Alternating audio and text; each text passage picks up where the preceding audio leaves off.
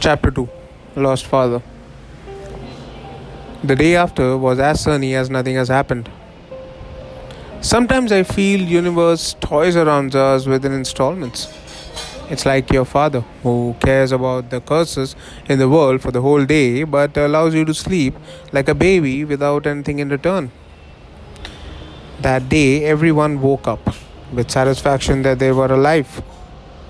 A family next to Maddox's were satisfied to see the whole family alive. One of them even cracked a family joke which made the whole family laugh like a bunch of frogs with broken vocal cords. Their boy even looked like a frog, too fat to fucking see his own penis. God just made us selfish.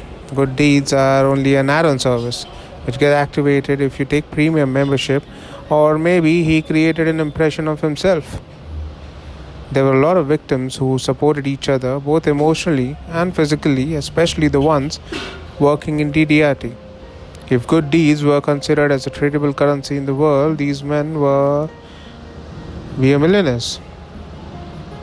But don't like but men don't like men and God hates us all and we consider God as our enemy and not had we considered God as an enemy and uh, not as generator, organizer, or a destroyer, mankind would have created a place for themselves and not following a failed society which could not survive.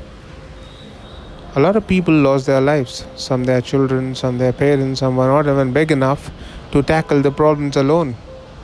Justin got up, rubbed his eyes, stood up quickly, and started searching for his father. He saw his mother, she saw the whole storm pass away without a blink. Just when the just when you think the universe has a speck of place for you, it brings you back to the underground and tests you to start a new chapter without all your glory. Mrs. Maddox was looking outside the window.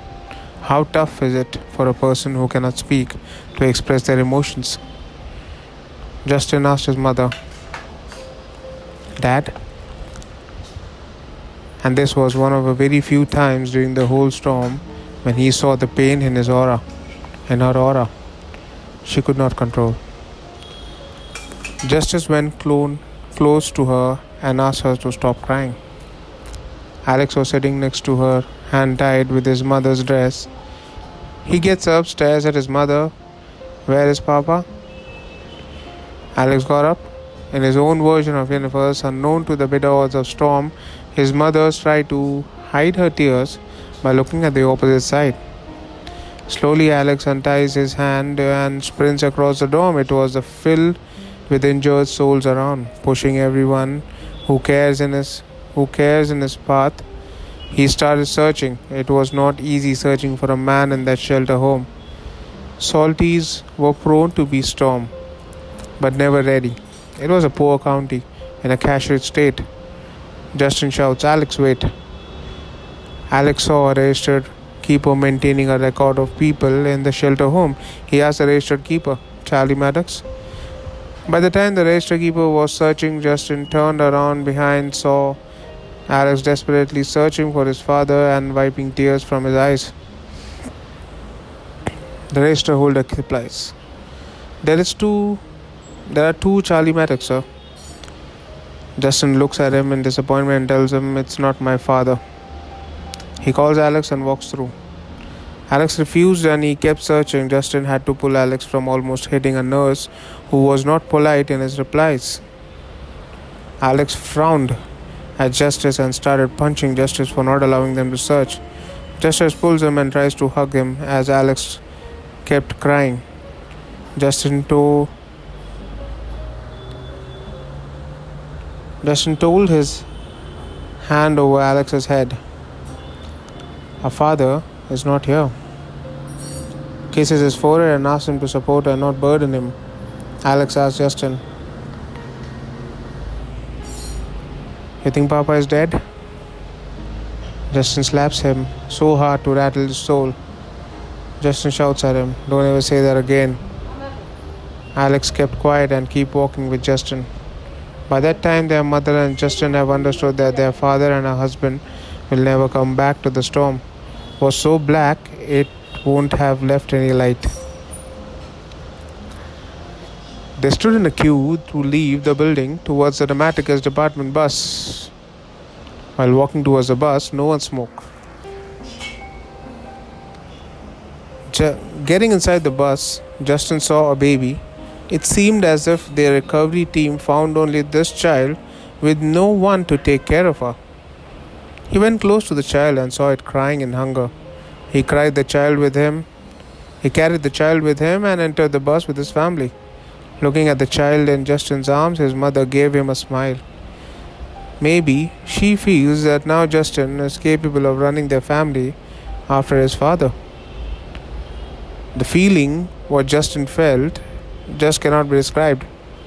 He cannot cry because he has to make this feel that he is responsible and is capable enough to take responsibility for the family with one more stomach to feed. No one ever realizes how much a man has to go through. It is tough to be a responsible man in this ever judging world, having no one to love but everyone to take care of no one to expect from, but everyone expecting from you.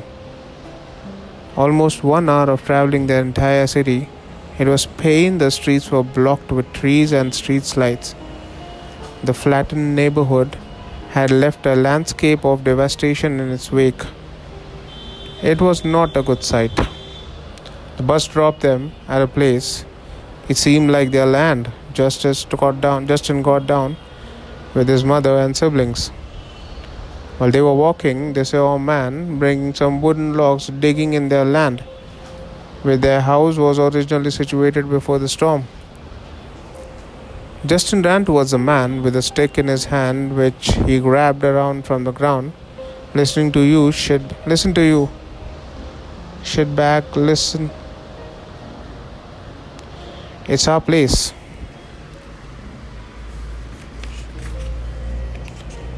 Get the hell out of here. With stick in his hand, he walked closer to hit that man, and as soon as the man turns around, Alex starts running from behind their father. Mrs. Maddox ran as she has never had before. She runs ahead of Alex, and Justin stood there for a minute. Mrs. Maddox hugs Mr. Maddox, Hunter, Hope and Danny, as they are tied in their mother, hug their father. Mrs. Maddox starts weeping in satisfaction to see her husband alive. Mr. Maddox looks at Justin and gives a smirk. I thought I lost my family. Giving a pat on his shoulder, being proud of Justin and the way he handled the situation. Mr. Maddox looks at the small girl who was hiding behind Justice. Justin tells him she was alone there, so Mr. Maddox looks at him. As his wife, uh, she smiles at him in agreement. Alex looks at his father and starts crying. Mr. Maddox hugs him and smiles. This monster cries too. While hugging Alex, his father hand went behind Alex's back, and uh, to Mr. Ad Maddox's surprise, he found a gun tucked behind Alex's pants. He removed the gun and asked Justin, looking shocked, "When did this come from?" Justin, looking shocked himself, answered, Must have been the department guys, son. Mr. Maddox looks at Alex and said, You stole this from them? and slaps Alex. Mrs. Maddox stopped him and signs Alex to stand behind him. Justin took the gun from his father's hand and threw it aside. Alex looks very angry at, this, at his father, starts running away from them. His mother looks at Justin and signs him to call Alex back. Justin replies, Don't worry, he'll come back. He has he was a knight. He was right, hunger sucks.